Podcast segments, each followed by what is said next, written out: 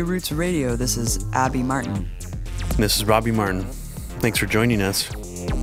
Thanks so much, you guys. We had a, a doozy last month. We had two really jam packed solo episodes. Um, we did a joint interview with Spencer Rapone and Mike Prysner from Eyes Left, which was a really incredible interview. Check that out. And Robbie, you did another interview uh, for the book Watchdogs Didn't Bark. Yeah, it's an incredibly um, important book. It is the follow up work by John Duffy and Ray Nowosielski, who I interviewed on the podcast, who are the directors of 9 11 Press for Truth and also conducted the Who is Rich Blee audio documentary. They interviewed Richard Clark. So there's a lot of stuff in that book. It basically blows the 9/11 official story as as things continue to come out. It just pokes more holes in it. So I recommend everybody check it out. They're not truthers. So what you're saying is you're a total batshit lunatic conspiracy theorist. Yeah, who dares to question that Bush lied to us about the attacks? Well, it's funny because Newsweek and a bunch of other people are running with the story now, seeing that the CIA purposely blocked information. So as we more and more information come out, the story gets more bizarre, and this idea that Saudi Arabia was behind the attacks and you know everything it just doesn't hold water when you really look at all these things together. Um, and their book really does implicate the CIA pretty directly in basically hiding all this information for seemingly no rational reason. So it's very interesting. I recommend people check that out. You recently appeared on Lee Camp's Redacted Tonight. Um, you were on Jimmy Dore show recently, and you're also on the TYT Aggressive Progressives stream. And I was on the Vegan Vanguard podcast um, discussing the, the sort of purge on social media of activists yeah, she's amazing. I want to go on soon. Um, cool. I'll check that out. On our SoundCloud timeline, you reposted the interviews that you did on some radio shows. I also reposted the one that I did on um, Max's Moderate Rebels. You oh yeah, that's that out, out, now. Yeah, the one yeah. that I appeared on is for Global Research's podcast, um, and I discuss. It's like a two-part, pretty long interview. So make sure to check that out. Yeah, and Jimmy Dore's been really great and um, really boosting my fundraiser for our Empire Files, and we're almost at 50K. So thank you, everyone, so much for donating. Anyone who's done that, big and small donations, we really, really appreciate it. It's incredible. So we're definitely going to jumpstart production. We have enough to now cover all the Gaza stuff, the Colombia stuff, and produce several new documentaries and interviews. So so um, if you haven't you. donated, please please do so still because we definitely want to keep the show going well beyond that. So thanks so much again. Um, I'm also doing a Reddit AMA for the first time today after we get off the podcast. Uh, I'm a little bit nervous about that. Uh, check that out whenever you hear this. And just this morning, I guess let's get into it. I woke up to all this new another bombardment of all these insider leaks from the White House and all this dirt, all this shit talking by his own cabinet officials against him and vice versa from this new Bob Woodward book that's very much in the mold of Fire and Fury, um, the book that like dominated the news cycle for weeks. But I'll just run through some of the things. And and just for the record, Bob Woodward, you know, Woodward and Bernstein used to be hailed as this great journalist back in the day. Um, he wrote a sycophantic portrayal of the George W. Bush administration that was very bizarre. Made a lot of people realize that somehow he had simmered in D.C. for so long he just became an establishment lackey.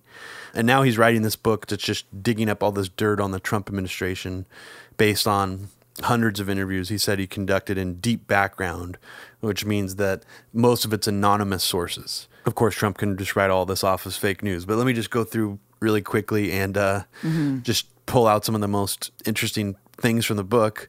Apparently, Trump's biggest regret during his entire presidency was condemning the neo Nazis in Charlottesville, even what? though he really didn't at all. What and does said that, that the alt left and alt right were both bad, like during that speech. Do you want Wait, that doesn't even make sense. So Bob Woodward is saying that Trump, like behind the scenes, is just really uh, upset that he condemned neo Nazis in Charlottesville, yes. even though he didn't. Where is he even on record condemning them? I don't, I, even, I don't even, know. That. I mean, I guess I by saying that, that, they were really is... bad people on both sides or something. I don't even believe that. I, you're right. I don't. It seems slightly unbelievable to say the least. Because yeah, he didn't really condemn them. According to the book, it's something that he raised multiple times and would vent about it. But yeah, it's it's not. It, taking it face value is a little hard to believe. So take mm-hmm. all this with a grain of salt as I read through some more of these because this is all anonymously sourced. This is one of the funnier things from it is apparently Trump used to walk around the White House doing impressions, like full body impressions of McMaster, talking with a booming, cartoonishly deep voice with his chest puffed out. That's funny. Mattis uh, is quoted as saying that Trump has the national security understanding of a sixth or a fifth grader. John Kelly on Trump apparently at a luncheon with uh, with other advisors of Trump. He said he's an idiot. It's pointless to try to convince him of anything. He's gone off the rails. We're in crazy town. I don't even know why any of us are here. This is the worst job I've ever had.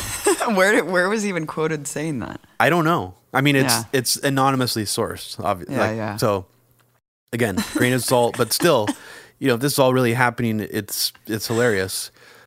Trump said of Sessions, "This guy is mentally retarded. He's this dumb Southerner. He couldn't even be a one-person country lawyer down in Alabama."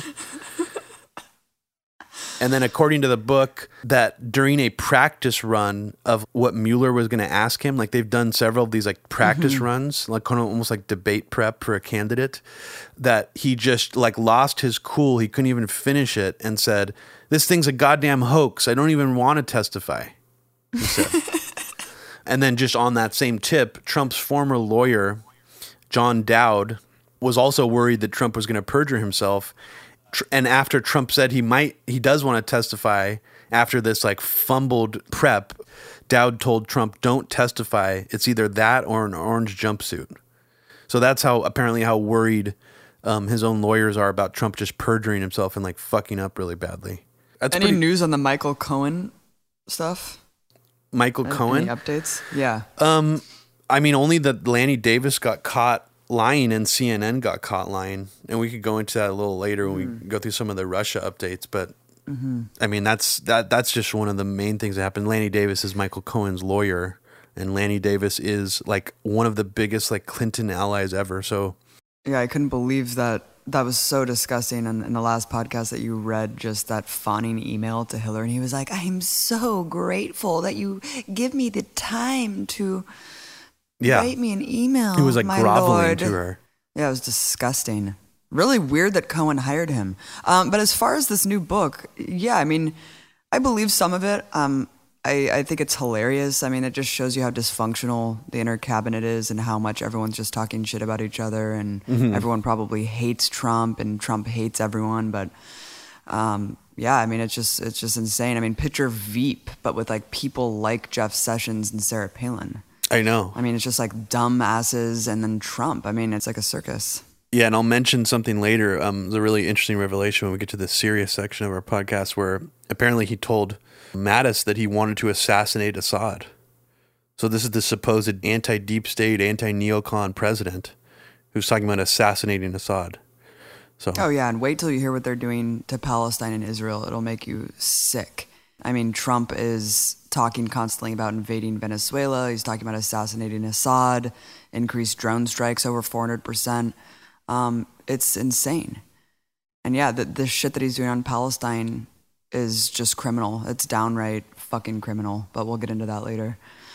yeah, so let's uh, let's quickly mention um, our favorite uh, recent uh, celebrity to talk about, Elon Musk. Azealia Banks, music artist, recently revealed a bunch of stuff about him because she went and stayed at his house apparently to do a collaboration track with Grimes, and she claims that Grimes is just on meth all the time, and that Elon Musk is like dropping acid all the time, and that could possibly explain his like completely off the rails behavior. That's even upsetting his own stockholders now. They're telling him not to tweet. I mean, his board is telling him to stop tweeting and stuff. So, it's just strange meltdown. But describe uh, r- quickly. Oh what- yeah, so so a couple podcasts ago we were talking about the Thai rescue mission of those Thai boys, um, that British diver Vernon Unsworth, Unsworth, um, who rescued all of them out of the cave. And Elon Musk was very upset because this guy told him that he was basically just uh, doing a PR stunt with this mini submarine that he was trying to concoct and basically take all the credit and all the limelight away from this actual British diver who was there training the boys and, and getting them out. And so Elon Musk called him a pedo, called him a pedophile, and doubled down on it several times. And we were just absolutely stunned. Sus. And um, and then Elon Musk followed up and he was like, "Well, why hasn't the guy sued me yet?" It's like it's untrue. That's like And what the right wing people lawyer- to talk about Pizzagate Yeah. say. They're like, why hasn't Podesta sued me yet for Yeah. saying that I he has a child sex dungeon? That means he really does. It's a pretty low bar. How come you haven't been sued yet? And so Elon Musk taunted the guy again, saying, "Well, have, haven't sued me, so I guess it's it's still sus." And so the guy's lawyer responded to him on Twitter, and he was like, "Here's the, here's the lawsuit." Um, so so in a letter sent sent to Musk by Unsworth's attorney Ellen Wood, um, Wood accused Musk of quote false defamatory statements conveying that Unsworth is a pedophile. So yeah, that that's where we're at today, and this is Elon Musk now um, trying to become like a martyr or just get sympathy whenever he does interviews, saying that he can't sleep, he's working his ass off, he's he doesn't get vacation, he's sick, his health is failing because he's just working so hard on Tesla. So I, I guess feel I, really yeah, sorry for the guy, man. just He's- really he's bizarre. Why is it? off. And also, why would you even invite Azealia Banks over if you're going to be like on acid? That that's even weird. I mean, Azealia Banks is nuts too. Oh, I know, but but I mean, apparently Grimes is living with him now, and they and that's like where she went to work on the track. Mm-hmm. I just wonder if that's even like a big PR stunt, just because all of them are just such attention whores. Like, it could be, it could be, but I mean, I I, I was just saying, thinking this the other day that it's like. Silicon Valley is apparently like very friendly to psychedelic drugs now. And there's people Yeah. paying like $500 a pop, businessmen, to do ayahuasca, just vomiting and shitting their brains out, like in some house in Palo Alto. So, I mean, it's, it's believable to me only in the sense that it like might explain some of his Right. ego egomaniacal behavior. Because some people, when they take psychedelics, they're supposed to dissolve your ego and sort of humble you. But I think there's like a snapback rubber band effect for some people who are just like their ego goes out of control and they become these like new age. They believe all their own bullshit. So I don't know. I mean, total speculation, but I always thought like, okay, the best functional terrorism would be like dosing everyone in mass at the White House Correspondents' Dinner or Congress or something. Yeah. Like, but um, but I guess it turns out that dosing like total megalomaniac, narcissistic psychopaths probably would be bad. Yeah. And it might actually backfire. Yeah, I mean, for even people who are Jordan already, like, Peterson talks about psychedelics and stuff, and he acts like Really? he's done them, and it's just like, wow, you've done psychedelics, but you still act like a angry, disgruntled twelve-year-old boy wants to throw snowballs. I just heard that his daughter went on Joe Rogan. I can't wait to not watch that. Strange. Yeah, I'm surprised But, he um, apparently children. she hasn't. She has an Instagram, and all all the comments are just like creepy incel esque Jordan Peterson fans who are like Jordan Peterson knows how to breed, and like just crazy creepy comments on his daughter's pictures. And just for the record, Yikes. he has been accused of sexual harassment over three times um, while Really? being a professor in uh, in Canada. So, yeah, and he claims they're all unfair allegations. Said one of them actually tangled him up his life up for a whole year. Aww. Yeah. Oh, interesting way to get ahead of the curve and make it all about like trans pronouns and how you're Mm-hmm. you're being victimized. Well, that guy Bret Weinstein, who was supposedly like a liberal lefty professor from like I don't know what university, who's now part of the intellectual dark web, he was just interviewed by um, Robert Wright on Blogging Heads, and he completely defended Ben Shapiro's bomb. You know, Arabs like to bomb shit and live in like an open sewage, and he said, "Oh, that was just taken out of context. Like all these people are just fucking phony motherfuckers. Just admit Taken out you're racist. Just admit you hate Arabs and you prefer to see them dead." Like I would honestly have more respect for that point of view if they just said How- it openly. How is that taken out of context? It was just like a single tweet. Right. Yeah, I don't know. And speaking of um, pronouns, Alex Jones was actually caught looking at trans. Well, not caught looking at it on live on air, but he was caught pulling up a window by accident while advertising like one of his supplements on his iPhone. He had like a little screen up, and he accidentally clicked to the tab button, and all his tabs were visible on like on a one window at once. And in one of the tabs was a tiny thumbnail image from a porn website that had the headline "T Babe." And people, um, you know, in 4chan and other places found out what porn video was, and it was actually transsexual porn star um, video that he had been looking at on his phone. And the only reason I'm bringing it, I'm not doing this to shame him or whatever. The only reason it's noteworthy at all is because he rails against transsexual people constantly on his show. So it's just another interesting example of is he actually into transsexual porn and he's sort of repressing this and that's where his hatred comes from? It's hard to tell, but his defense of why it popped up on his phone is ludicrous, and it's actually funny. You can watch the clip online where some woman calls into his show and she's like, "Alex, what's the deal with that transport?" And he's like, "He's like, say that again." Like he tries to give himself like time to think of an excuse. like he hurt you. It's like hundred percent clear what she asked him. You know, The Koch brothers. Remember, he kept saying the Koch. I don't know who the Koch brothers are. Yeah. You're like what? there's talk recently about. but what does he say? What did he say? Oh, he said that there's two types of people: people who look at porn and then people who lie about it.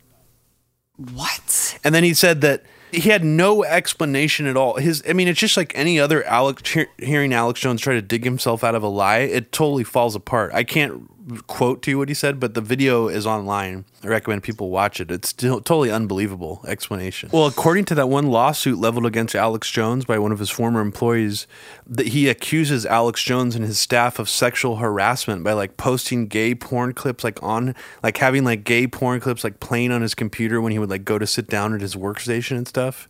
I don't know. What? what- and they said that they said that he would do that like on purpose to harass them, or that Yeah. that was just.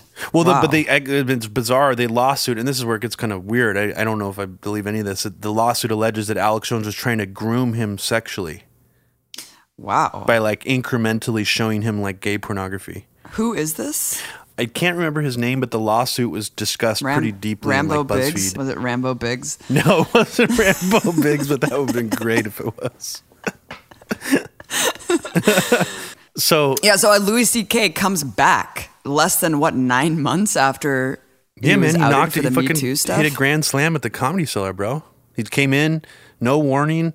Um, people who paid to go see a comedy show, their Louis C.K. just walks up on stage, and apparently he got a standing ovation from part of the audience. Nine months ago, he was like, you know, I've spent my long career just talking and saying anything I want. He's like, now I'm going to take a step back and take a long time to listen. So I guess Uh-huh. nine months was long enough for him. Uh, yeah, seemingly long enough for him. I've I posted about this before, and I'll mention it again here. And I, I think we talked about it on our like Me Too episode of Media Roots. But you know, even the things that Louis C.K. has now admitted to doing, which is jerking off in front of women, sometimes with their consent, sometimes without it. Apparently, that he admits on a radio show from like 2009, I think, um, the Opie and Anthony radio show, that he broke into his female neighbor's apartment nurses that lived in a adjoining unit broke in through their basement and masturbated into their underwear. To me, that's a shocking uh, thing that he would admit. And and I, I don't know if anybody out there has watched the FBI show Mindhunters on Netflix, but like that type of behavior is the type of things like FBI profilers use to model serial killer behavior. Breaking into a woman's apartment to steal or like defile her undergarments, that's serial killer shit. I mean, that's just to me way beyond even just jerking off in front of someone without their consent. And this clip, nobody's talked about it in the media. It's really odd. Jimmy Dore knew about it. I brought it up to him. Oh, 'Cause he was telling me about he was telling me about I Love You Daddy and how absolutely disturbing this movie is and how Louis CK wrote the movie. Yeah. So these parts that he's writing is all coming from his own perverted, demented mind. And Mm-hmm. so, you know, the daughter in the movie who's in love with this really old man Mm-hmm. is just really disgusting. And how his apology was like not an apology at all. He Oh, was like, well, I always asked. I always asked first if I could whip my dick out and jerk off, and they never said no, Robbie. Yeah. They So- never said no. And in the, I mean, in this in this radio clip, he didn't ask these female nurses. He admits to literally breaking and entering. I mean, he actually finishes in their undergarments and just left them there. And he talks about it as if he used to do this all the time. It's not wasn't just a one off thing for him. Um, so I personally find that very disturbing. And then also there's an interesting little YouTube um, clip that someone did an analysis of some different episodes of his old show, Lucky Louie, and his new one, Louie, whatever it's called. Um, and they found that there was a weird pattern where he had female actresses in completely different episodes of shows crossing over to different shows he had done using the line whip it out telling a male character to whip his dick out while wearing a beige leather jacket in three different episodes across multiple shows.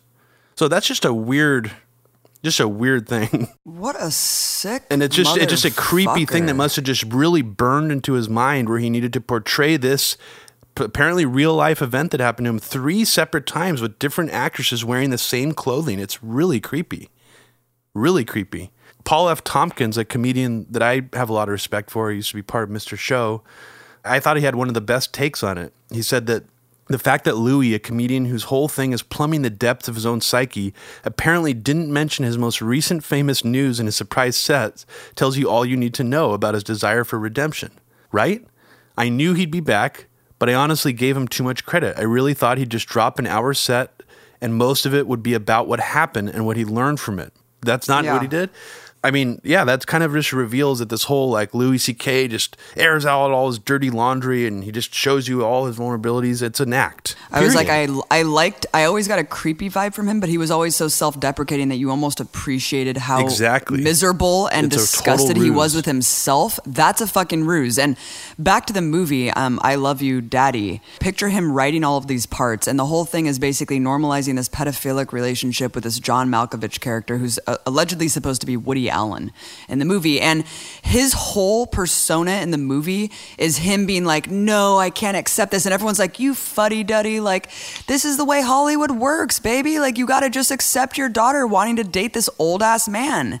And then he's like, yeah, you're right. Like, I love my daughter and I want her to be happy. But, th- but the whole thing, you're like, you wrote all of this. it is creepy. And you know, people have gone back and plumbed old uh, episodes of just his his newer newer show Louie. I think it's just called Louie on FX, where there's at least a couple of scenes where he like blocks the doorway um, when he's trying to like kiss a girl or to like make out with them. So that was another thing alleged in the allegations originally that he used to block doorways and jerk off.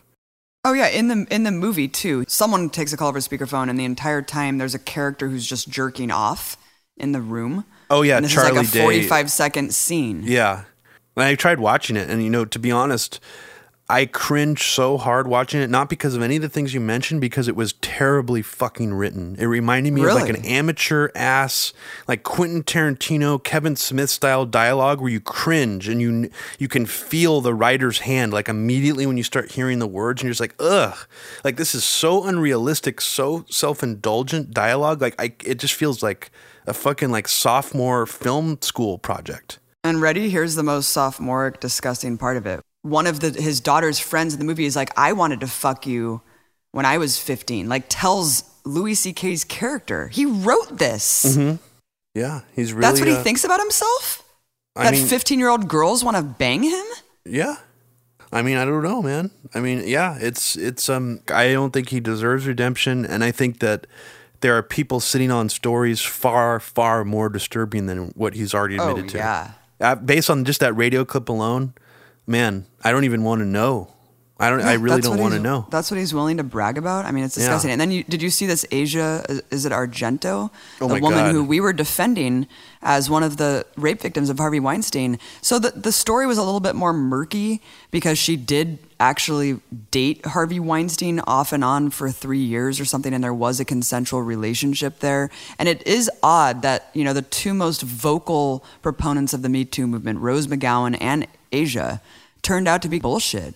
She said that she was getting dick pics from this kid that she started a movie with since he was 12 years old and never told him to stop. And then Anthony Bourdain, of all people, ended up paying out this guy like um, hush money. Yeah, he, Like he advised her. She used his name in her defense statement, saying that Anthony Bourdain had advised her to keep it quiet and to pay off this kid. Somehow there's texts between her and Anthony where he's just like, don't worry. He's like, I got you. This kid needs help. I mean, it's just unbelievable that Anthony Bourdain was the one who paid this hush money. The mm-hmm. fact that she was soliciting it and, and, you know, they had this sexual relationship when he was that young is greatly disturbing. Oh, it is. It's, it's crazy. I mean, I know there's really no explanation for it. I mean, you could say like, "Oh, she's European, she's Italian, or whatever." That's what Quentin Tarantino tried to say about Roman Polanski, of like why he it was okay that he sodomized a girl on Quaaludes who was 13 years old. So, but no, there's really no excuse for it, and it just really does put the Anthony Bourdain suicide in a new light. And I don't, you know, I don't want to speculate on it here, but it, it's, you know, you can't help but wonder what really happened now. Yeah, no, and Very and, sad. Uh, yeah, it is really sad, and I don't trust her at all. I think she's terrible, and yeah, hopefully she just goes away after this because it just seemed like all of it was just for attention. So So, should we move on to the more slightly more serious yeah, shit now. I guess one of the more disturbing like stories that I've read in the last couple of weeks was in California. um, a cleanup crew um, that was cleaning homeless encampments in Central California struck and murdered a homeless woman who was sleeping in a cardboard box. You know, just more examples of like our growing homelessness rates and people just not giving a fuck. Yeah. So it's just really um, awful. And that could really happen at any time in Oakland. I mean, there's so many homeless encampments in Oakland now. Um, one of them actually caught on fire mysteriously about six months ago. Just really sad. So check out that That's article. horrible. We'll post it on the show notes. Another story is this story of a woman named Kay Longstaff who fell from a cruise. I guess she was a British woman, so it's just been all over the tabloids and the front page of every newspaper in Britain.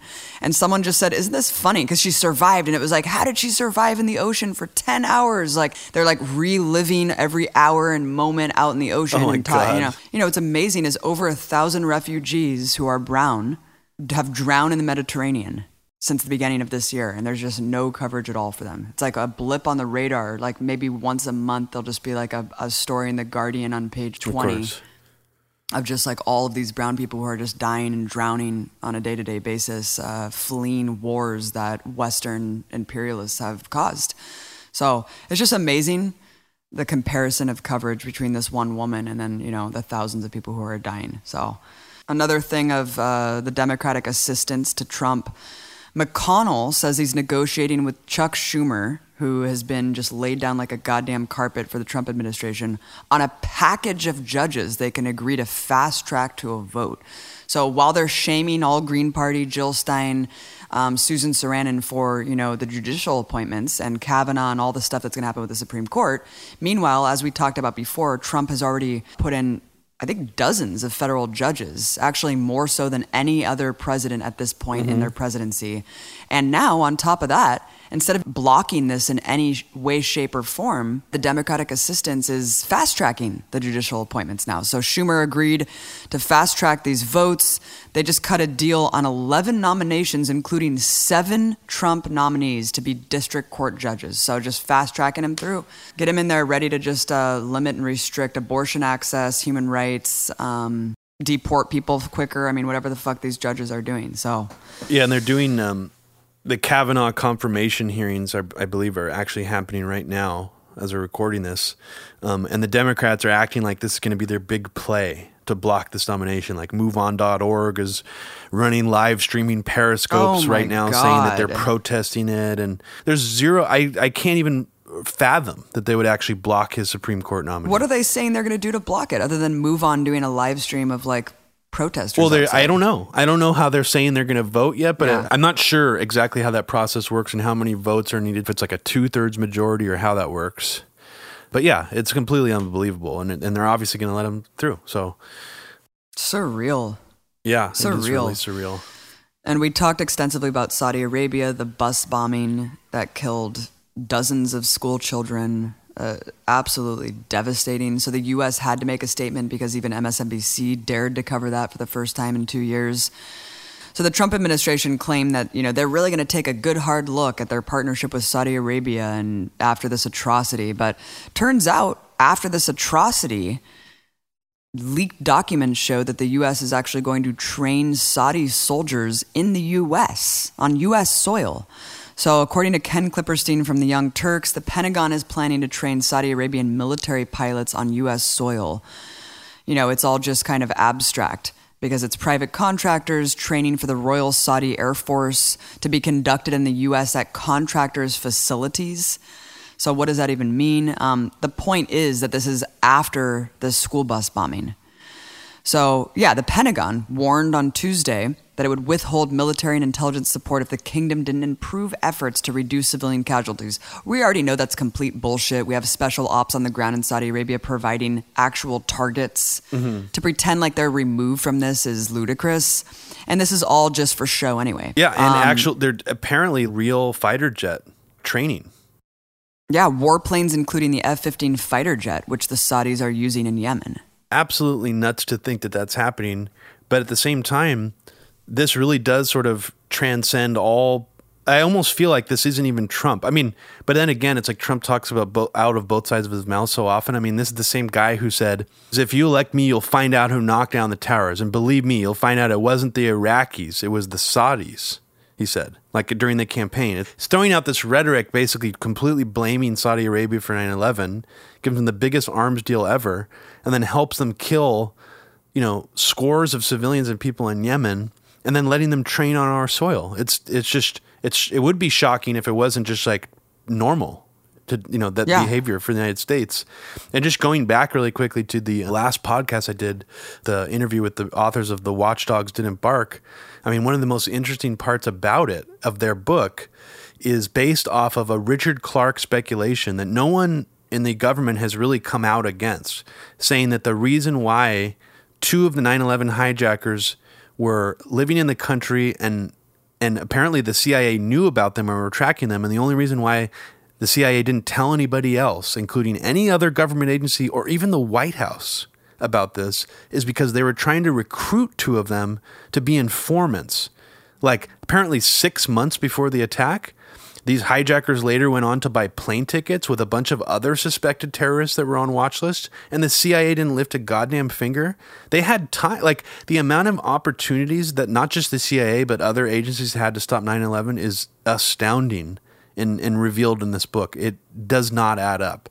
And even Richard Clarke's theory personally doesn't add up to me. And um, there's actually an interesting section of John Gold's book where Paul Thompson goes pretty deeply into why Clarke's explanation actually doesn't really add up and, and how they had so many opportunities to just stop these two guys that could have unraveled the entire plot. Um, and they just let them take flying lessons, let them buy plane tickets and get on planes. It's absolutely fucking crazy. Saudi nationals, the actual relationship between us and Saudi Arabia and their intelligence is a really crazy deep rabbit hole that we'll probably never really figure out. It's very disturbing, to say the least. Yeah, it's so irritating that Trump, just because he says things, his sycophantic, uh, bootlicking followers will just be like, well, Trump said this, and so he's anti this. Or Yeah. Trump hates Saudi Arabia, he's standing up to them. It's like, no, dude, just like Obama said a bunch of shit when he was running and didn't do any of it, the same thing with Trump. He's Yeah. a con artist. Or even he, just the course he talked stuff. about Saudi Arabia. He is What? being tough on Russia. Like he is actually being tough No, I on Russia know. policy wise, and then everyone's like, "Yeah, he's trying to do a detente with Russia. He's trying to get along with Putin. He's trying to stop World War Three. No, he just he's like sanctioning them and ratcheting shit up even more than the Obama administration was. Let that sink in. Yeah, his, no, his some- rhetoric doesn't matter. Someone posted actually in response to me saying Trump's sanctions have shut down our show. They were like, Didn't you see his speech, Abby, where Trump made this big speech about social media and how people shouldn't be censored? It's like our fucking show is shut down because of his sanctions. Did you see that? Because I'm looking at his actions. What, a- what is he? What is he actually doing? He he sold 350 billion dollars of weapons to Saudi Arabia. That's the largest weapons transfer to Saudi in the history of this country. And and isn't it bizarre? I mean, just let's just look at symbolism alone. How weird is it that the first foreign trip that he took was to Riyadh? It's just odd. It's beyond odd. I mean, he's one of the most hypocritical presidents taking the office I've ever seen. I mean, his rhetoric and his policy are completely on opposite ends with each other. And all of his followers just eat up his rhetoric and, and see it like tea leaves. I mean, even his social media shit, if you really look at what he's saying, he's mad that it's supposedly biased against conservatives and not just conservatives, against him personally. He's mad that when you search for Trump on Google, negative stories come up. He actually fucking said that. He's so focused on himself. His biggest play against social media was a video he released on Twitter showing that Google used to list Obama's State of the Union address, like when it was airing, you could watch it on their front page. He made a video Robbie, showing how Google doesn't do that for him, and he's mad, and that's biased. But Robbie, he's standing up to the tech giants. It's, Unbelievable. It's so fucking Un- frustrating. Believable. And then you have um, Brian Winter. He's this Beltway reporter who's talking about what Trump is talking about on, in terms of Venezuela. He's saying momentum gathering around some kind of U.S. military action in Venezuela. Rubio, as well as some in D.C. bureaucracy, openly discussing now. A friend with high level D.C. contacts told me recently, I'm afraid they're going to do something crazy. People people think that this is some abstract thing like oh we're never going to invade venezuela no one's talking about that it's like yeah they are on a Mm-hmm. daily basis Yeah, people are in denial about this idea that the U.S. is clamoring to start another war, regardless of who's president. You know, because they think that the Trump is anti-war and the deep state wants war. So as long as that dynamic keeps playing out, then there's not going to be any wars because Trump is going to stop it. No, absolutely uh, delusional. so john mccain it seems like the media and political establishment have been ramping up for his death for about six months now Yeah, um, because he was, you know, I thought in the hospital uh, really near the end of his life when he rushed back to be like that final decision on uh, to not was it, hel- overturn Obamacare. Yeah, yeah, that.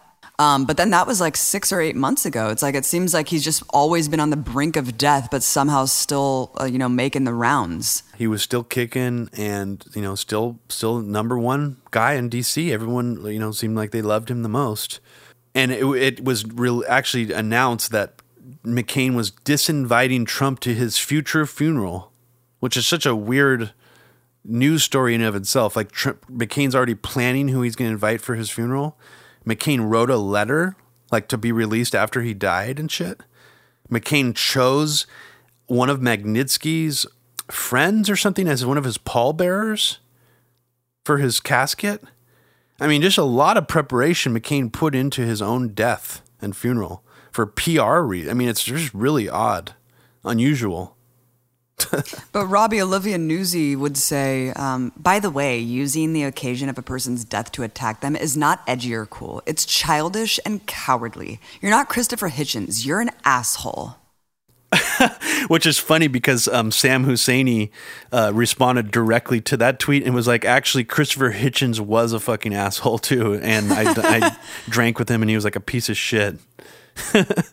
yeah, so John McCain, I mean, it's, you know, we can get into his legacy of war crimes and how he championed every single war. And, you know, he's on the ground in Libya, he's on the ground in Syria, he's on the ground in Ukraine within literally weeks of these so called uprisings um, that are really just, uh, you know, regime change operations from these civil society organizations that John McCain was really a champion of. The consensus got together to mourn him in, in such a ridiculous way because in a sense he really represented that notion of american exceptionalism. Like he he was heralded as this hero. He was heralded as this human rights champion because even though he really represented bloodshed that's the mask that everyone loves to pick up and be like no this is really america. It's like no john mccain was actually responsible for the deaths of millions of people. Absolutely. I asked the question, and I saw other people raising a similar point to this, but it almost seemed like all the people at his funeral and the general climate, like even the media, where they were mourning the death of this foreign policy DC blob orthodoxy and not so much mourning his death directly.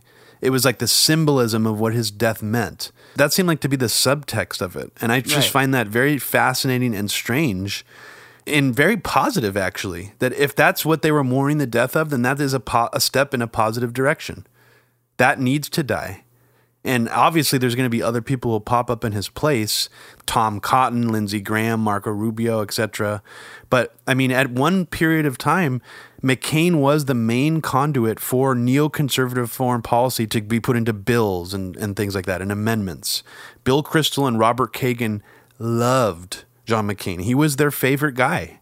Absolutely 100% their favorite politician. He was also responsible for really kickstarting a lot of this Cold War 2.0 rhetoric. I mean, he he actually was the main guy who sponsored the Magnitsky Act originally. Um, so he's McCain was ahead of the curve on all of this stuff, and he really was the conduit for this sort of neoconservative orthodoxy, you know, to be pushed through into D.C. Like he was the most hawkish politician. And I know maybe that sounds hard to believe to some people who aren't super familiar with him, but it is completely true. You can look it all up. He was behind every single possible war push ever.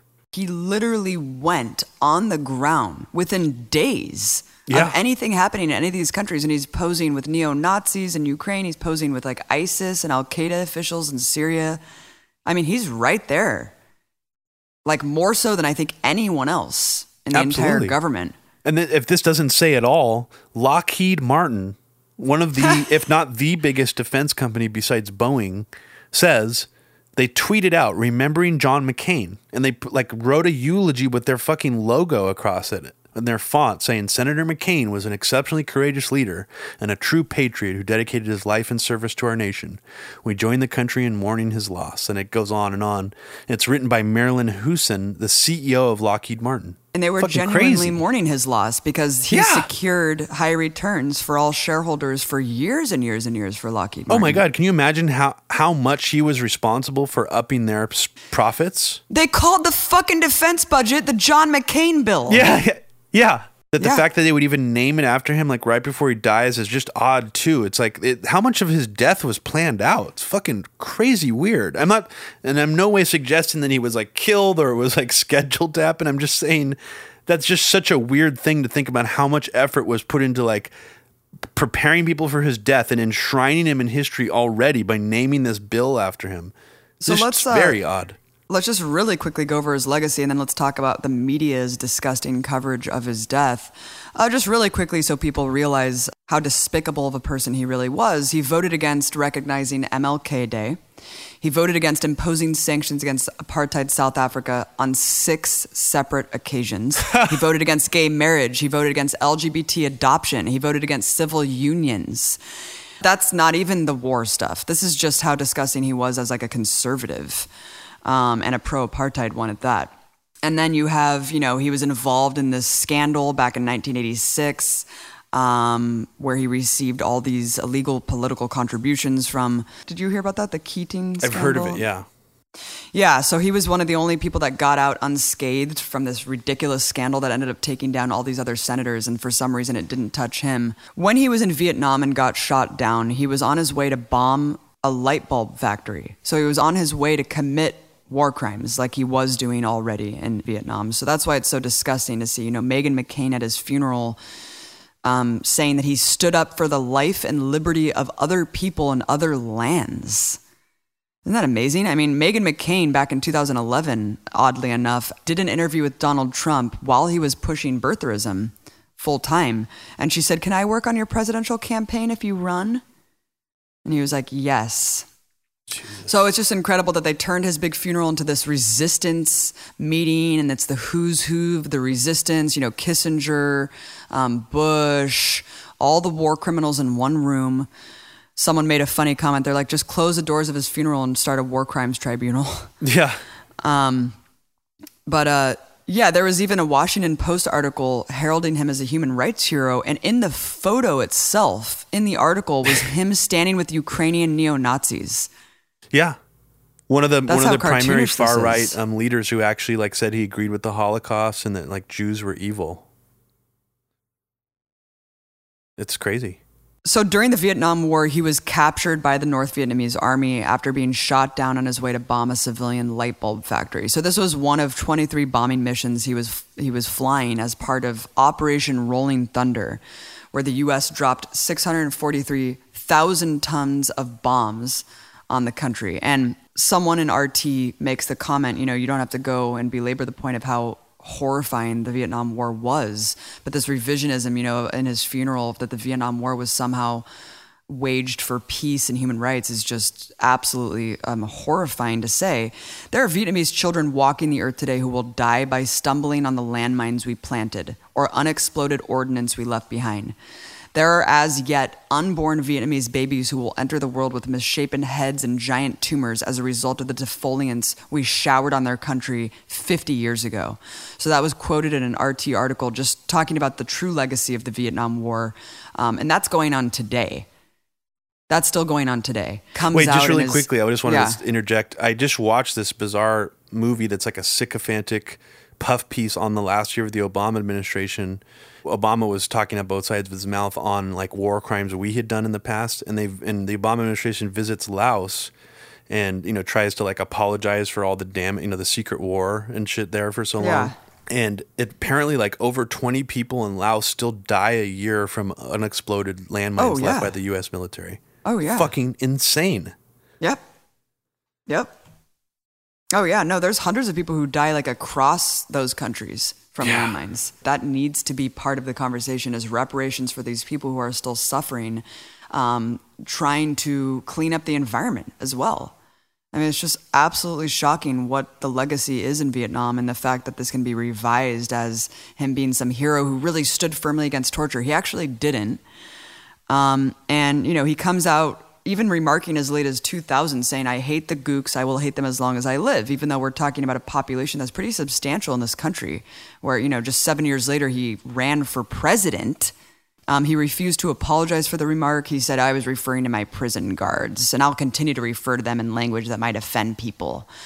So, you know, then he joins this anti communist cause in the mid 80s. He joined the advisory board to the U.S. Council for World Freedom, which was an American affiliate of the World Anti Communist League. Yeah. And there's videos of him. Rania did a really amazing breakdown um, for In the Now and it was great because there was all these video clips that I'd actually never seen before of McCain looking directly in the camera and being like, "Please arm them. We need to get them weapons." Um, but yeah, I don't know if you have anything else to say just about the the stuff that he did on the ground in these wars. No, I mean just that Elizabeth O'Bagy um, was his intern while she was working for the Syrian Emergency Task Force and the Institute for Study of War when it was discovered that her PhD was fake, and also all, McCain traveled to um, Syria to meet with some of these rebels fighters that were being funded by the CIA with Mouaz Moustafa of the Syrian Emergency Task Force, which by all appearances appears to be some kind of not necessarily a CIA cutout operation, but some kind of operation that's being mirrored by CIA activity. So, and that's who he's photographed with in that infamous photo you see. But yeah, other than that, I don't, I mean, I don't really have much else to say about him. He's just one of the worst neocon warmongers ever. And I didn't really realize it until I was done making a very heavy agenda.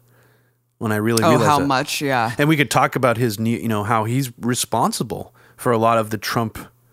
You know, oh yeah. Th- this idea that he's that he's a rebuke to Trump. That what he represented is this, you know, this era, this golden age of like American exceptionalism and humanitarianism that Trump just is uh, totally throwing in the trash can is laughable because Sarah Palin was his VP. Sarah Palin was the proto Donald Trump. And just more examples of the hypocrisy, the fucking ridiculous hypocrisy of some of these neocons for saying that Trump is just so uncouth, he's making America look awful. I mean, Sarah Palin is the proto Trump. And according to Fred Barnes of the Weekly Standard, um, neocon, I think he actually signed some of the PNAC documents too. He admits that Sarah Palin was discovered on the Weekly Standard cruise. And it turns out that Bill Kristol and others from the Weekly Standard, after this quote unquote discovery, helped facilitate the first meeting between McCain's people and Sarah Palin. Sarah Palin lives in Alaska. Weekly Standard puts on an Alaskan cruise. Um, you can link all these things back, and it's just really fascinating how much they're trying to rewrite history and pretend they're not responsible for this. Trump is an extension of what they did, period. What he's doing is a complete extension of their horrendous behavior. And they could deny it all they want, but they're directly responsible for this shit. Uh, that is really funny that they pretend like John McCain really represents this bastion of the establishment, um, you know, really underpinning what America's all about. But yeah, absolutely. He normalized and paved the way for Sarah Palin, the proto Trump, back in 2008. Um, horribly lost. Trump was just a, a happy coincidence that he kind of fell into Steve Bannon's lap because Bannon was trying to cultivate this image of like this anti establishment fighting the deep state. This was all talking points that were peddled around when Sarah Palin was really hot. Bannon really took her under his wing. He made a documentary about her called The Undefeated, mm-hmm. which came out in July 2011, which chronicled her rise to prominence as this populist figure taking on crony yeah. capitalism within the Republican Party, yeah. and how and how her fall from grace was actually by her own party's establishment and liberal elites. And, and um, around that same time, Abby, I just want to mention really quickly that Infowars and Alex Jones started promoting her as well around 2011, 2012. So this that's also amazing. strange. This is amazing. Yeah, Bannon even said back in 2011, he said he identified Palin as a quote outsider with a quote drain the swamp mentality. So these talking points that everyone thinks that Trump is this independent guy um, with this streak that will stand up to anyone and he can't be bought out. These are just literal talking points from Steve Bannon. Yeah. And I'm convinced that Steve Bannon is still feeding him stuff and, and it just worked better with him out of the White House because he Absolutely. you really have not seen Trump go after Bannon as as he has with all of these other people who have left. No, and, Um, it, and it seems yeah. like just really quick inside baseball shit about that is that it seems based on this new Bob Woodward book that reason could just be that Tr- Bannon didn't get along with Trump's family and Jared Right. Kushner and Ivanka, and there's a lot of sparring between them, and it could just be that he couldn't get along with his family, but you know, and he needed to get him out of the White House, but he's still advising, he's still important. Yeah, absolutely. That could so- be the so- reason. I'm just speculating on that. But Yeah, so back in the day, this was, you know, The Undefeated was this terrible movie that he made about Sarah Palin, but he was still trying to cultivate her as a potential candidate, and she's the one who said she didn't want to run. So then Bannon was looking for someone else to champion this white working class movement that he had hoped for for years and years, and it never really came to fruition. And so that's when in 2015 he really just linked full force with Trump to just adopt that exact same persona but he just did it really well. Um, Sarah Palin looked like a fucking idiot trying to do it, but Trump did it perfectly. Even just how eerie this rhetoric is, Governor Sarah Palin, this is a quote from her. She was like, I'm not a member of the permanent political establishment, and I've learned quickly these last few days that if you're not a member in good standing of the Washington elite, then some in the media consider a candidate unqualified for that reason alone. Like she's even more coherent than Trump would say it. it totally shows that this was all pre-planned for Trump. Like this has been in the making for a long time. And, you totally know- fake populism. Unbelievable. So let's get into what the media did about John McCain. I think the most surprising part was Ocasio Cortez, who tweeted John McCain's legacy represents an unparalleled example of human decency in American service.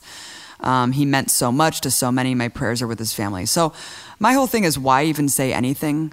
People have defended her and they're like, well, she's getting in to Congress and she needs to like play the game. Why do you need to defend John McCain as a champion of human rights and human decency? He's a disgusting war criminal. That really upsets me because as someone who's a staunch anti-imperialist and who really looks for that um, first and foremost from candidates and political people that I want to stand behind, that disturbs me greatly. So just like how Bernie Sanders turns out he was really um, trying to push for debilitating sanctions on Venezuela in response to their election, uh, just like the sanctions that Trump put in place that have crippled and seized the ability for our show to function. Yeah, apparently Bernie Sanders was was uh, behind that as well. Yeah, and just in contrast to that, I mean, one of the funniest parts to me about all this is, again, one of the only good things I've seen Trump do, and it's kind of an inconsequential thing, but the press are so upset that Trump refused to say McCain's name when he signed that bill into law that was named after him. First, that was the big affront before he died, right? And then when McCain died, a CNN reporter is just like badgering Trump in the in the uh, Oval Office, saying, like you know when all the press shouts questions, he's like, "Mr. President, do you have any thoughts on John McCain? Do you have any thoughts at all about McCain? Do you believe John McCain was a hero, sir? Nothing at all about John McCain." Okay, and then the whole time Trump is literally just like looking forward, like scowling as the guy. Yeah, can you saying- imagine being a quote journalist and aggressively hounding Donald fucking Trump? You're in front of the president of the empire, and that's your question. Sir, is John McCain a hero, sir? Sir, please, John McCain, hero? Hero? It's so funny, and I and I I gotta admit, I really like the fact that Trump is just not saying anything and just like obviously hates McCain, and he's not making he's not hiding that at all. I forgot to say one quick thing about McCain. Not only did he speak out to try to save Senate funding for Nixon's secret bombing campaign of Cambodia, which killed half a million people, but then he also explains that the US never really lost the Vietnam War, Robbie. He said what really happened was that Americans were tired of dying. He was Uh-huh. like, we got tired of dying and killing before the Vietnamese did. Oh yeah, he d- he doesn't uh, he makes no bones about the fact that he still supported uh, the U.S. to continue in Vietnam. It's like the people who say uh, the Japanese would not have stopped killing and raping people and, and stabbing babies with swords. They were just like the Japanese were too crazy. That's why we had to use the atomic bombs, Robbie. It's all it's all neocon myth making and like Right. underpinnings for like all this stuff. I mean, so yeah, it's just stuff I've heard in same like ne- when neocons talk about uh, the Vietnam War. That's how they talk Yeah. about it too. Robert Kagan feel, feels the same way, of course. One of the pundits who had the most hilarious reaction to the whole John McCain dying thing is Jake Tapper. Jake Tapper just absolutely adores John McCain in every way. Um, in fact, I think John McCain picked Jake Tapper for his personal liaison to report on his trip back to Vietnam. They've been close for a while. We already know that Jake Tapper was at the forefront of criticizing Trump for not properly glorifying John McCain when he passed the near trillion dollar defense budget. Yeah, so he was his personal stenographer for a 2000 trip to Vietnam. When the former CNN host Howard Kurtz asked Tapper back then, when you're on the campaign bus with McCain, do you make a conscious effort not to fall under the magical McCain spell? What? And Tapper Holy says, Oh, you can't. He was like, You become like Patty Hearst when the SLA took her. Yeah, so basically he's joking, like, nope, we fell under his spell. So apparently this is a little jokey thing within the Washington Beltway that everyone falls into McCain's magical spell. They're like aliens. I mean, this is one of the things I was I was talking to mom about this about just how much this reveals and just re-emphasizes that idea that there's so much in a bubble in this DC Beltway mainstream mm-hmm. media community that the general public doesn't really like McCain that much. Most people in the Republicans remember him as the guy who def- to like lessen immigration restrictions. Most people on the left remember him as the guy who had Sarah Palin as his VP. So like the general public isn't really that sad or they don't really care that he died.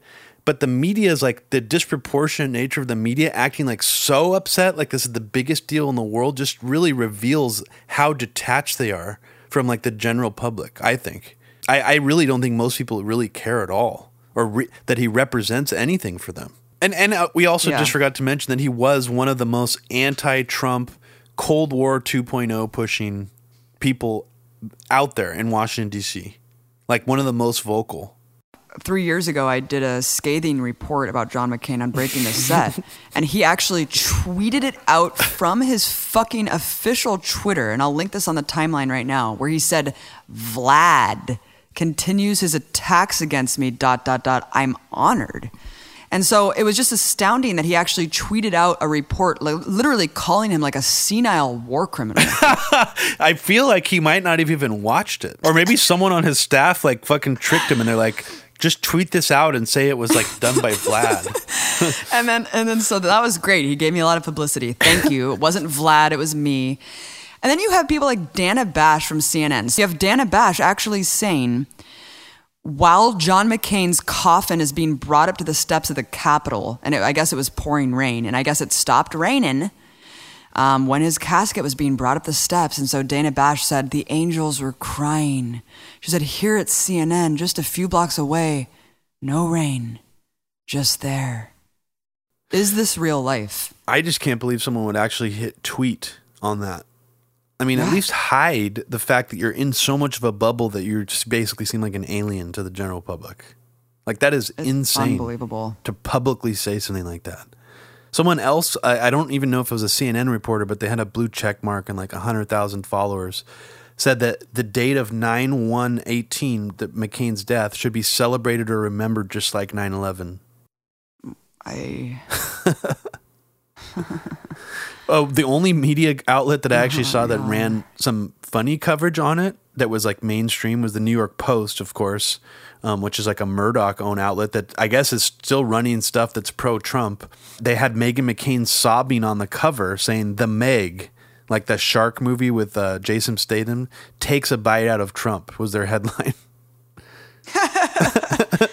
Well, back to the civil society groups, you know, McCain was really uh, heralding all of their causes, everywhere from Syria to Ukraine to Libya. He's on the ground um, until these interventions happen. So, of course, it makes sense that Ken Roth, Human Rights Watch's executive director, so he says John McCain, quote, will be remembered for his firm, principled opposition to torture.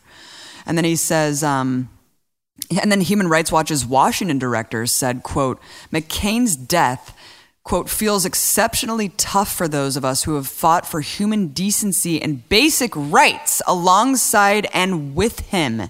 Then you have Human Rights Watch's general counsel posting an article that called McCain, quote, a war hero. Then you have Human Rights Watch following up with an official statement saying McCain was, quote, for decades a compassionate voice for U.S. foreign and national security policy.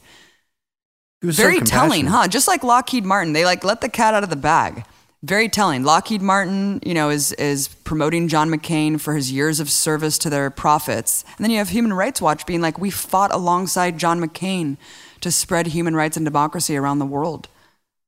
It's just so alarming too. I feel like we've almost like regressed since that era, since like 2008 era because that clip of him telling the woman that Obama wasn't Arab, he's a decent family man was like making the rounds as like an example of how mu- compassionate and progressive McCain was. Like, no, no, no.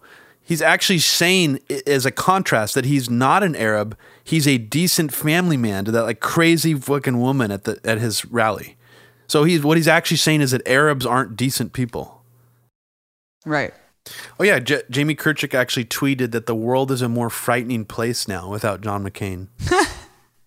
and Bill Kristol was is still mourning the death, and even before the death, sort of like proto McCain death mourning already. I mean, seems like he's been mourning McCain's death for the past two weeks, posting little clips taken from his funeral, talking about how he's tearing up while watching them. Many, many, many tweets. It's very interesting. So I recommend checking out oh Bill Kristol's God, Twitter feed. What a complete psychopath, dude. Jesus Christ. R.I.P. John dude. McCain. R.I.P. Okay, so just um, veering away from the McCain discussion, since we've already beat that into the ground. Basically, just updates with Iran and and sort of new manipulative propaganda flavored media stories about Iran. John Bolton recently came out and said that Iran and China are actually attempting to interfere in the midterm elections um, using meddling and like cyber attack techniques. so oddly, a barrage of mainstream media articles followed this comment about Iranian meddling and started it started circulating all over the press. It was actually one of those rare moments where you see a Trump administration talking point circulate in the press and not be questioned at all. It would just like soaked in. I was like, that's weird. Usually that you see them always sort of Right. poking holes and stuff. But no. So after that happened, uh, Reddit actually officially announced, the website itself announced an offensive against Iranian influence operations. And basically, what that means is bans and blocks and tracking postings that they believe are pushing somehow Iranian influence operations on our midterm elections. Even though the way they describe them in there, you can go to Reddit right now. We'll post this in the show notes. Even though their actual like stated things like can actually be interpreted just like pro-Iranian government postings. So again, that gray area, total slippery slope where it's just like, oh, you're talking too positively about Iran, you might be an Iranian bot meddling in our 2018 midterm. It's just so bizarre. But here we are already. And Reddit has actually relied on a cybersecurity firm that was involved in investigating the so you know alleged Russian hack of the DNC along with CrowdStrike called FireEye. And I think FireEye did it uh, unofficially. They didn't like weren't hired by the DNC, but FireEye was involved in that a couple of years ago. Reddit relied on their information to determine these Iranian influence operations. And again, it's just dovetailing right into this fucking John Bolton scaremongering about Iran meddling in the election. So very strange, very troubling that we've already jumped away from Russia to just other countries that we're like targeting for regime change so obviously, so blatantly. Fred Kagan is actually writing for Commentary Magazine, which I just I was kind of just surprised by that. Um, Fred Kagan is a member of the Institute for the Study of War and American Enterprise Institute's Critical Threats Project. And he writes an entire article saying we just basically need to squeeze Iran's economy with sanctions and various other techniques until their regime collapses. I guess he's not pushing for military action specifically, but you know, regime change through through another form. Through Yeah, just like uh, collapse. Bolton just came out and said sanctions on Iran are having a dire effect. And he said, but regime change is not a U.S. policy that we have. Oh, really? That's amazing. Um, but there's a couple things about the Iran story that are hilarious. First of all, why is it that we never hear about um, Wahhabi troll farms, Israeli troll farms. It's always our enemies that are designated that somehow are interfering in the election processes or trolling online, trolling us Yeah. into censoring the internet. So that's interesting. But also, the Iranian thing is hilarious because we already know what they deemed um, suspicious Russian activity. It was like literally posting pictures of Fred Hampton and re- like revolutionaries on these Facebook pages. So, what exactly deems like an Iranian troll that's meddling, quote unquote, meddling in our election processes? Could it just be um, nationalist Iranians who are who don't want us to sanction and bomb them? Like, what what actually constitutes like an Iranian interest? Well, I mean, Press TV runs a lot of like 9/11 conspiracy stuff. I mean, they could even start saying that that's an Iranian influence operation. Yeah, or anti-Israel stuff. Yeah, exactly. Absolutely. Exactly. Yeah. Totally. And um, just on a side note, in the Miami New Times, they just came out with an article saying that the U.S. Office of Cuba Broadcasting, and we already know what USAID is doing in Cuba, um, but they run that Miami-based Radio Marti. TV Marti and Marti Noticia. So this is like the propaganda network that's broadcast throughout Cuba that they spend millions of dollars every year trying to broadcast like pro-U.S. propaganda.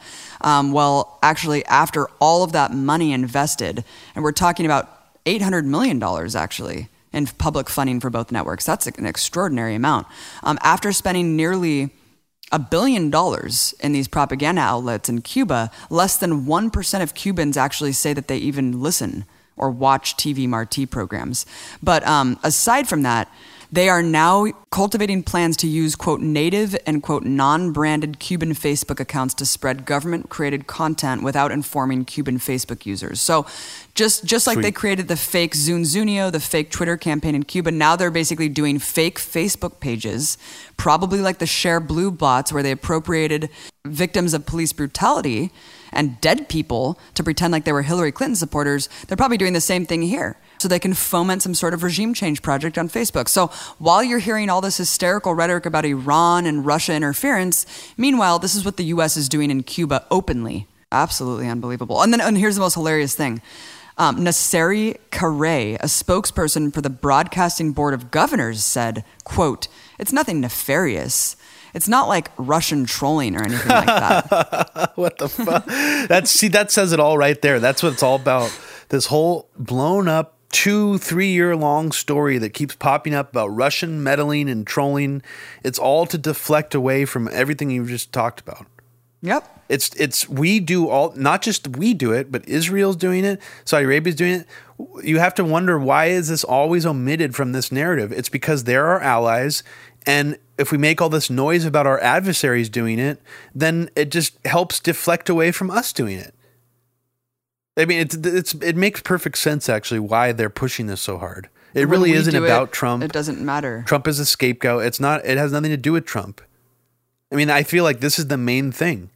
We really had like we we're rebranding our empire by Yeah. deflecting away to all these other countries. Yep. Yep. I mean, and one of the more disturbing things that I saw this last week is uh, Nikki Haley, UN ambassador. She went and got awarded with like some kind of medallion, like award, along with Brian Hook, um, who is a former W official, who's head of the Iran team under Pompeo at State Department, um, at a Foundation for Defense of Democracies um, think tank talk. Oh, nice. Good So. Foundation for Defense of Democracies is by far the most neoconservative think tank operating out of Washington, D.C. currently, since the Foreign Policy Initiative closed. Ali Abunimah from Electronic Intifada um, alleges that FDD actually works directly with the Israeli government. Um, and it's a claim that the Israeli government denies. And it's apparently appears in a documentary. But it's just very interesting that it's not just Nikki Haley going to the most hawkish neoconservative think tank and getting an award. It's the State Department Twitter account, the UN Twitter account, like the UN US Envoy Twitter account, a bunch of other official US government Twitter accounts were promoting this think tank talk and promoting the FDD during the day. And I was just like, holy shit, that's really disturbing. They're really normalizing this. Probably the biggest advertisement FDD has ever received. That's a lot of publicity for them. Damn. So uh, just a really disturbing, you know, turn. And on the board of the FDD is Michael Ledeen and James Woolsey, two PNAC members who are happen to be pro Trump. Unbelievable. They split from Kristol and Kagan and some of the other PNAC members. So you want to move on to Syria? Yeah, yeah. Let's cover Syria too. So the Idlib offensive, which we've been hearing about um, for the past couple of weeks, is apparently the Syrian army and the Russian military are gearing up to launch this massive assault in Idlib because Russian government and Assad are saying that they're pretty much all terrorists there. It's a terrorist safe haven. A lot of the neoliberals, like suspicious regime changers, are trying to use that as a straw man argument and saying that that's the same argument the entire anti war movement is using in Syria, the entire anti imperialist left is using.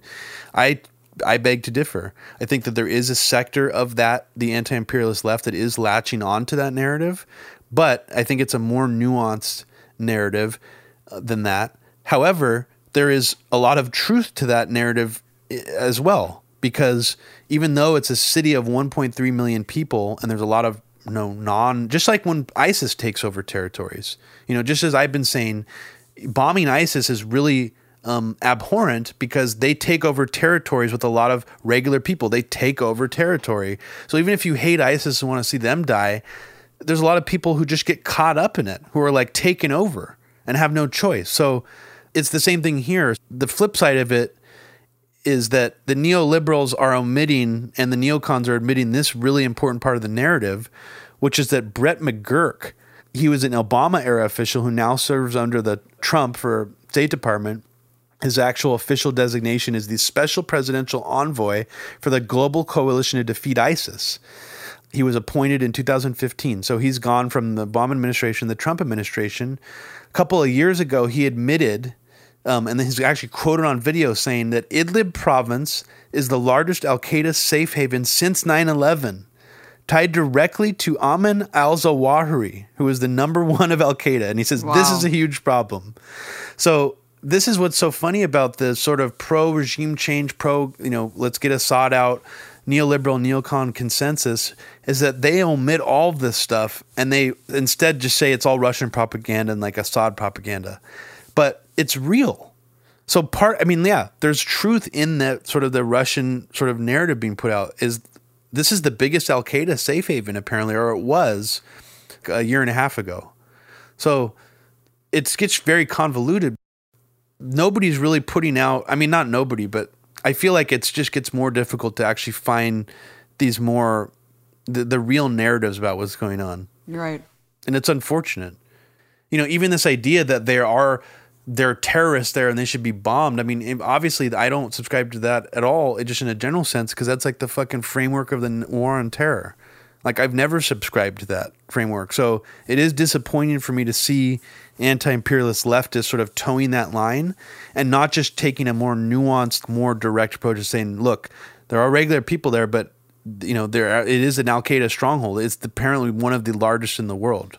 Well, you're asking for nuance in like the most tribalistic, polarized era in recent history. It really is like Russian media has really seized that narrative. And so, of course, it becomes like, it just actually becomes like a laughable Russian talking point at that point.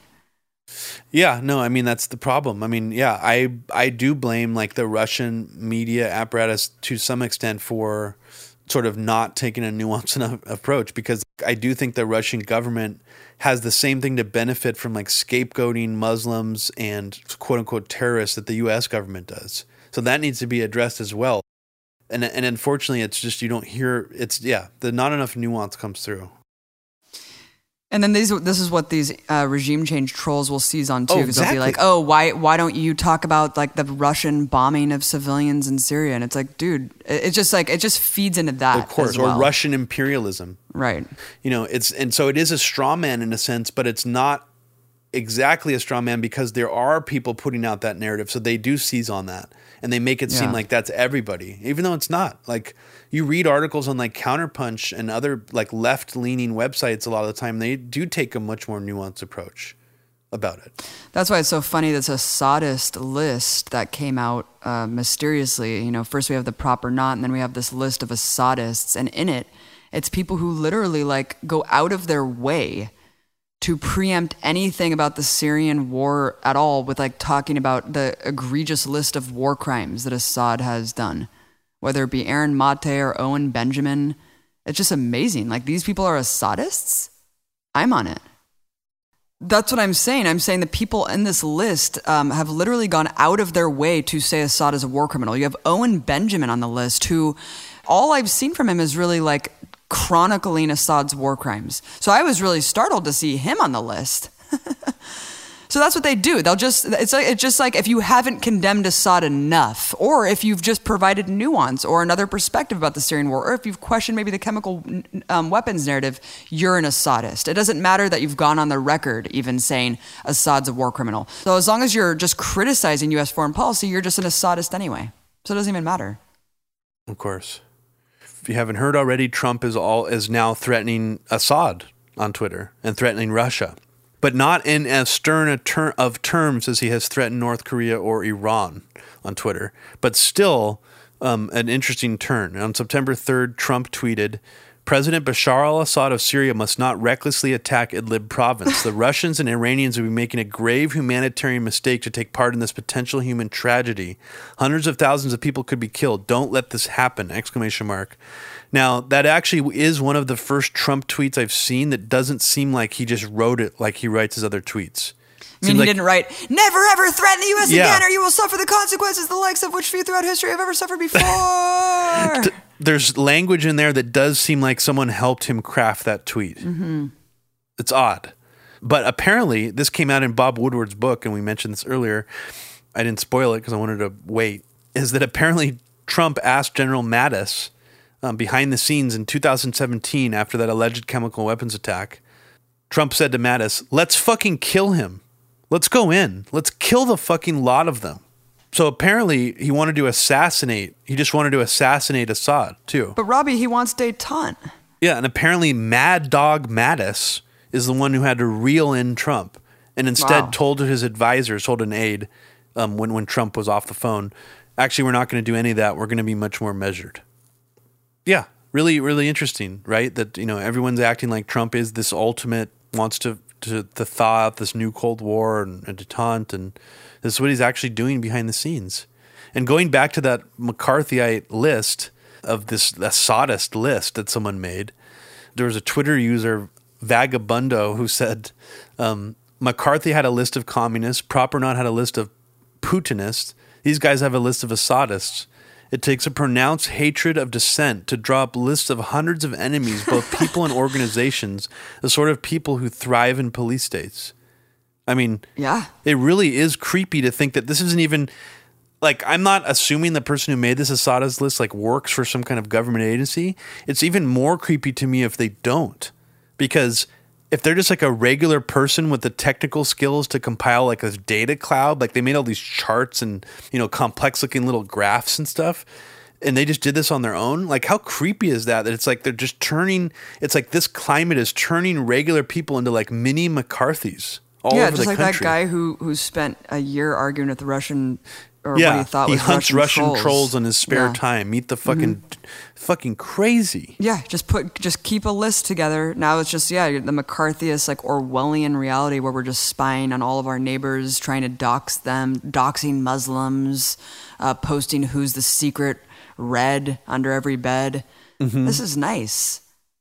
It's a nice time to be alive so creepy. Doing this work, especially knowing that there's just like average Joes who are just uh, keeping tabs on you and putting you on a list of Assadists. Great. Unbelievable.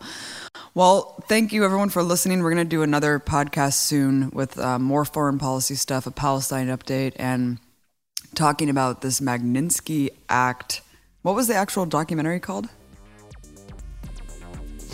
The Magnitsky Act Behind the Scenes. It's an extraordinary documentary that we're going to talk about in depth in the next podcast. So stay tuned for that. Thank you for listening to us rant and rave, and um, let us know what you think on the SoundCloud timeline. Rate us on iTunes, subscribe, and also check out our Patreon. We have new tiers. We are offering special artwork. I have a little gift package for uh, people who are donating $100 a month. And then we also can offer either artwork or the custom Media Roots artwork that Robbie's been doing an excellent job of creating for each podcast. So we have a couple that will be available if you want to join that tier per month. So yeah, check that out. Check out the new tiers. Uh, please support Media Roots Radio. We put a lot of time and energy into these podcasts and making sure they're really jam packed uh, for you guys. So we are still going to do a special little update this month, uh, exclusive for patrons. So stay tuned for that. And thanks so much again for listening and for all your support. Peace.